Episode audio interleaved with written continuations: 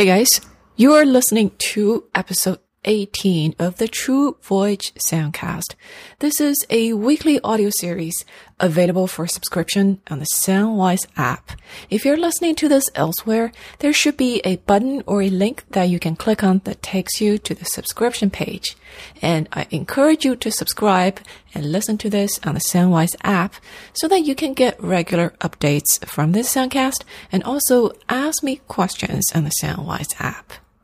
And today I want to talk about how to read other people's energy quickly. So this is very useful in countless scenarios, no matter whether you're just talking to strangers at cocktail parties and trying to decide if you want anything more to do with them or if you're trying to make some more significant decisions, such as deciding whether to hire someone, whether to enter a business deal with someone, whether to date someone, whether to, you know, use them to produce service and buy their product or um, hire them to take care of your kids, you know, all sorts of things. It's very useful when interacting with people to be able to read their energy and know what they are about intuitively in order to guide your decision making from a place that is the most beneficial to both you and them. So today I'm going to tell you a way to easily do this. It's very simple, but it does take practice like every other skill you develop. So before I tell you about the four steps, I want to tell you about the number one principle that I think is most important for developing any kind of intuition. And the principle is this. When you respect your intuition more, you get more intuitive. And I'll tell you what I mean. Because, you know, we are all getting so much information every day from different sources. And we got a lot of intuitive information every day, whether you are aware of it or not. And the truth is, getting the information is really the easy part. What is not easy is to actually use the information to guide your action, to guide your decisions. Because, you know, the biggest hurdle of using your intuition is actually yourself. Because all of us, we have so many different, you know, wants and desires and we have fears and trepidations. There are certain things that we wish were true, but even if they are not, and we clearly intuition tells us that they're not. And on the opposite side, there are things that we just don't want them to be true, you know, and also all these things, all these wishes and desires and our own blind spots and things that we cast into the shadow, they are the biggest hurdle in developing your intuition. So really, if you want to become more intuitive, you need to focus on starting to listen to your intuition more. Not, not just focusing on, you know, getting the information, but actually implementing the information into your actions. Actually make them useful. It's the same analogy, you know, if you are you, if you're suddenly blind, then I'm sure you, your hearing will be developed so much more. Why? Two reasons. One is because you focus on it, right? As any skills, you use it more, you develop it more. So if the same thing with your senses, if you rely on the sense more, you kind of get good at it, right? And the second thing is because then you have to use it to make decisions that are actually at stake right? If you really have to use your hearing as your primary sense on a day to day basis, then things are really serious. Then something is at stake. So you've got to get better. Otherwise, it just won't survive. Life will be very difficult, right? So it's the same deal. If you want to be more intuitive, you actually need to start making decisions based on your intuition. You always hear people say, you know, something bad happened or things not turn out as they wished, they said, ah, oh, I wish I had listened to my gut feeling. I knew it.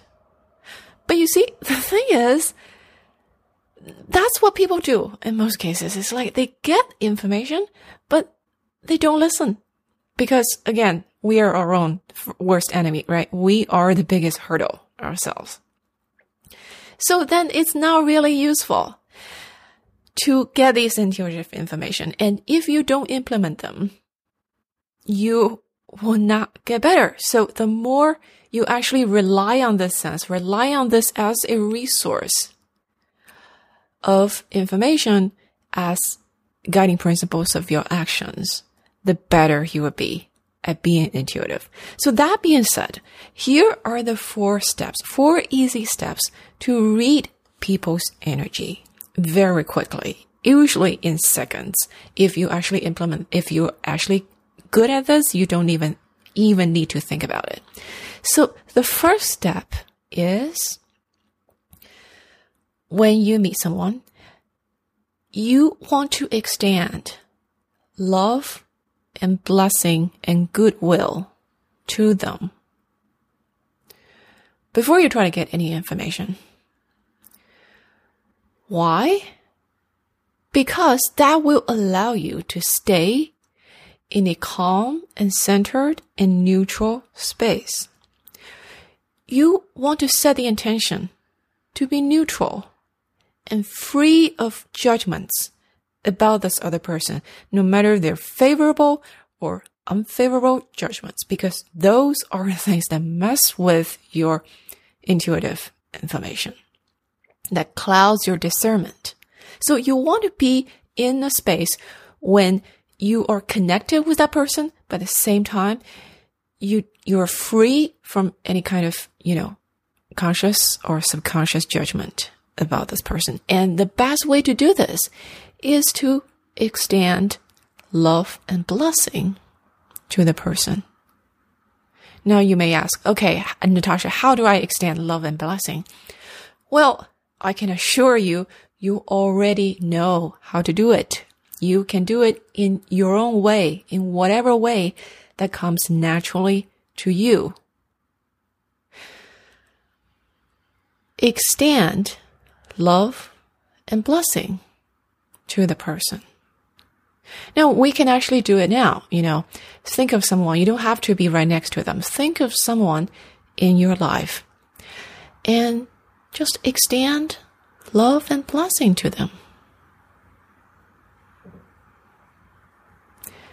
As I'm doing it to you right now. There's no wrong way to do it. If you think you may be doing it, you are. Okay. The second step is very important, but actually pretty simple, is to ask yourself this question. What do I need to know about this person right now? Now, this is a simple question, but it's actually quite deliberate because notice what I ask. I, I'll say it again. Okay. What do I need to know about this person right now? Notice I mentioned need to know and right now. And what those phrases are, are they are filters of information because, you know, we all have different kind of intangible contracts with everyone in our life. Certain information we're supposed to know according to our contract with that person. Other information we're not supposed to know because they're not relevant to this relationship, right? So you want to respect that. So you want to qualify the information as you're asking for information that you need to know, meaning it's useful to you and to the other person to this relationship, right? And also you're asking for information that you need to know right now. You're not asking for information that you need a year from now or even a week from now. Why? Because we all carry such a long history with us. There's so much information about the person that you can know.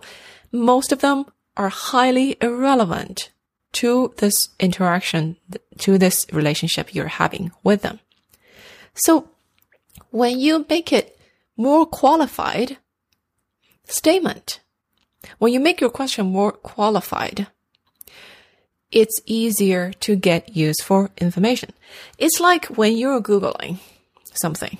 Say you want to learn how to build a desk. You wouldn't just Google desk, right? If you Google desk, you get all sorts of information about what a desk is, where to buy a desk, right? But those information not useful to you. If instead you Google how to build a desk, then it's more likely you will get more useful information because you've filtered your question. They help you filter out the results that you don't need. If instead you get even more specific and you ask Google how to build a plastic desk, then you will get another set of even more useful information, more specific to what you need, right? So if you want some specific kind of information, then ask specific questions. And that sometimes is very useful. Especially if you're empathic and you get a lot of information, this is one way to not get yourself overwhelmed sometimes. So ask yourself, what do I need to know about this person right now? And the third step is to get yourself in a centered space and just listen to what comes up. You know, there may be words, images, and feelings that you get, and whatever you get, I want you to acknowledge its existence and not dismiss it, no matter how ridiculous or irrelevant it seems. Because, you know, again, I mentioned in the beginning, the more, the more you respect your intuition, the more intuitive you will be. If you dismiss the information you get as irrelevant or ridiculous, why would your subconscious send you more information? Because it's not useful anyway. You don't use it. So I would acknowledge it as useful. At least think to yourself, huh, this is interesting. I don't know why I'm getting this, but this is very interesting. I'm sure it's useful to me in some way, even if I can't see it right now. That is a more helpful attitude than saying to yourself, ah, I must be dreaming. This must be just my imagination.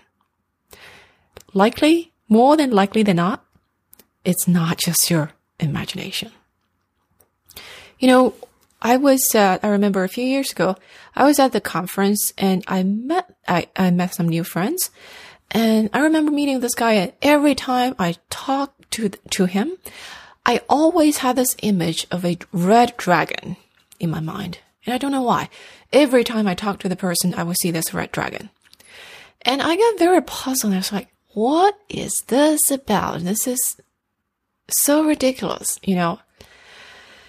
But in the end, I just, I couldn't, you know, help it. But I mentioned it to him. I said, Hey, every time I talk to you, I just had this uh, red dragon in my mind for some reason. And I remember that person looked at me so shocked and he said, wow, you know, that is my power animal you know, that I've been trying to, you know, cultivating my relationship with my power animal, which is a red dragon, for a long time. So my point is, you never know. Even information that you don't find useful, they are actually useful information in some way, and you may know it in the future. So don't dismiss it. And the fourth step is to observe, you know, how you feel around this person. Now, because oftentimes, you know, what you feel around certain people is not just originating from you. It's not just your feelings. We all, you know, tap into each other's energy field, each other's feelings. We all pick up things that are not originating from, uh, originated from ourselves, emotions and feelings and thoughts. And when these thoughts and feelings get together, they produce some interesting results. And so whatever you feel on a daily basis is likely a combined result of how you feel. That's the feeling from yourself and also the information that you pick up from the environment, from other people. So sometimes it's, it's not that easy to tell whether you, whether that feeling you're feeling is coming from you or coming from the other person. And most of the time you don't need to know, right? It's a, it's a, sometimes quite complicated to decide who's, who's who. uh, but you know, there's always this part that is you because whatever thing that you're feeling, if you're feeling them right now, you have the ability to recognize what it is. That means it's a part of you. Even if it doesn't come up every day, every second, it's still part of you. It's in you. So it's not completely someone else's even if it's that person who triggered it. But still, how can you tell if what you're feeling tells you something about the other person? There is a, you know, useful way, a quick way is to think about, you know, do you feel consistently the same way around this person that you don't feel otherwise in other situations when you're with someone else? or when you're by yourself? And do you feel the same way around people with similar background, professional, social, economical background as that person that you're interacting with? If not, then it's likely that they are the one who's originating it. And that tells you a lot about that person. And all of that four steps that I just told you. First, extend love and blessing to the person and set the intention to be neutral and free of judgments about them. The second step, ask yourself, what do I need to know about this person right now? Third step, acknowledge whatever information you get as useful. And fourth step, observe how you feel around this person. These four steps, it can be used not just when you are interacting with the person face to face. It's also useful when you're remote. Even if you're just, you know, seeing their picture or reading something they wrote or hearing their voice. Now, here's an exercise. You are listening to me talking right now, so you can actually do it. Ask yourself the question, what do I need to know about Natasha right now from this interaction that I'm having with her? And see what you get. If you get something interesting, email me and tell me about it at natasha at natashache.com. Okay. So this week's action step very simple. I want you to apply these four steps that I just tell you about how to read other people's energy on one person you interact with per day for the next week. And if you like this episode, I encourage you to check out my audio course, How to Get Anything You Want, a course on inner mastery, which is also available on Soundwise. In that course, I talk about a lot of practical strategies to refine your intuition, find your purpose, and to make things happen in your external reality from a place of power. So if you enjoy this episode, I think you will enjoy that course as well. And that will be very useful to you. All right. That's all for today. I will talk to you next time.